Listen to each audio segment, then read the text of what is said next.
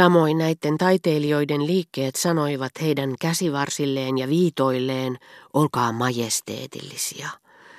Mutta kapinalliset jäsenet päästivät olkapään ja kyynärvarren välille harrastelemaan hauislihaksen, joka ei tiennyt osasta mitään.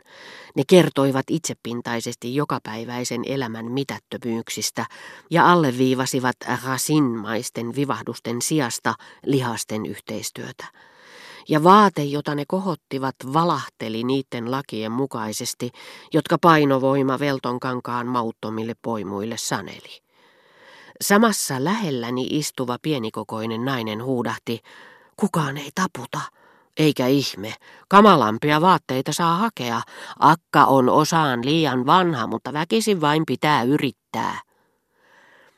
Katsojien hyssytellessä naisen kavaljeerit koettivat saada hänet pitämään suunsa kiinni, ja onnistuivatkin siinä niin, että hänen raivonsa paistoi enää vain silmistä.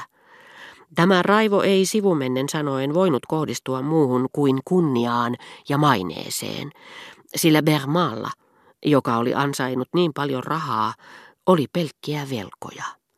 Hän sopi kevytmielisesti ystävien ja agenttien kanssa tapaamisista, jotka joutui peruuttamaan, ylläpiti sitä varten juoksupoikia joka korttelissa, varasi etukäteen hotelleista huoneistoja, joihin ei koskaan jalallaan astunut, hankki litroittain hajuvesiä, vain voidakseen pestä lemmikkikoiriaan, ja oli velkaa suuria summia kaikille teatterin johtajille rikotuista sopimuksista.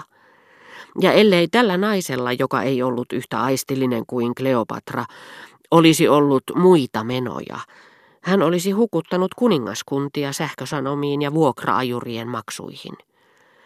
Mutta kiukkuinen nainen katsomossa oli epäonnistunut näyttelijätär, joka vihasi ja kadehti Bermaa sydämensä pohjasta.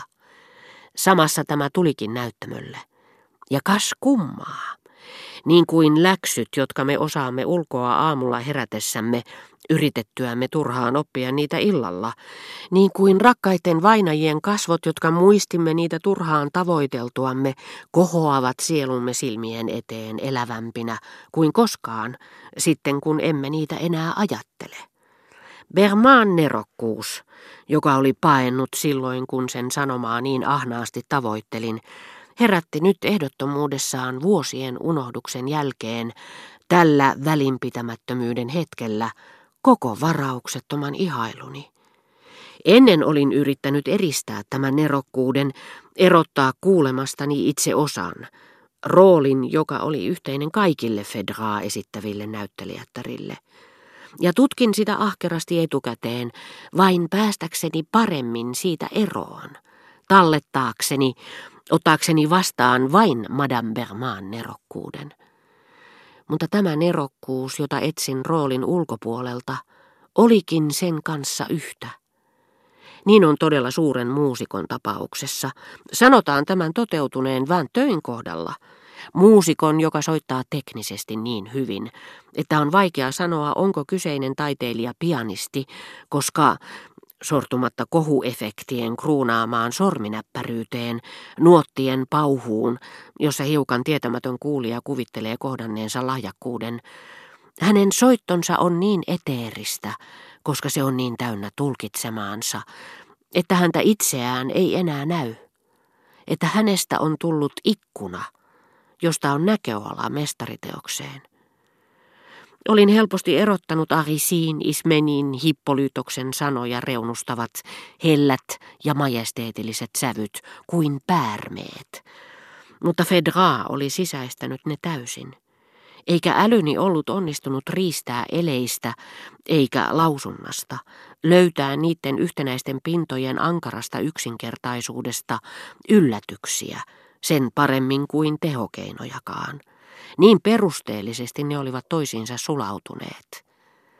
Bermaan äänessä, jossa mikään ei vastustanut henkeä, ei erottanut sitä kyynelten ylijäämää, jonka selvästi tunsi virtaavan Arisiin ja Ismenin marmorinkovia ääniä pitkin, vaan se oli hienovaraisesti hiottu, norjistettu pienimpiä yksityiskohtia myöten kuin etevän viulistin soitin, jossa sen kauniista soinnista puhuttaessa ei kiitetä mitään käsin kosketeltavaa, vaan suurta sielua.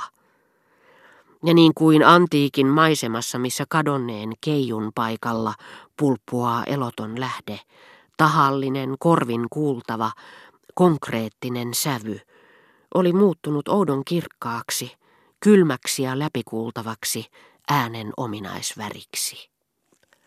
Samalla kun säkeet nostivat sanat Bermaan huulille, ne tuntuivat kohottavan käsivarret hänen rinnalleen sulavasti kuin virtaava vesilehvät.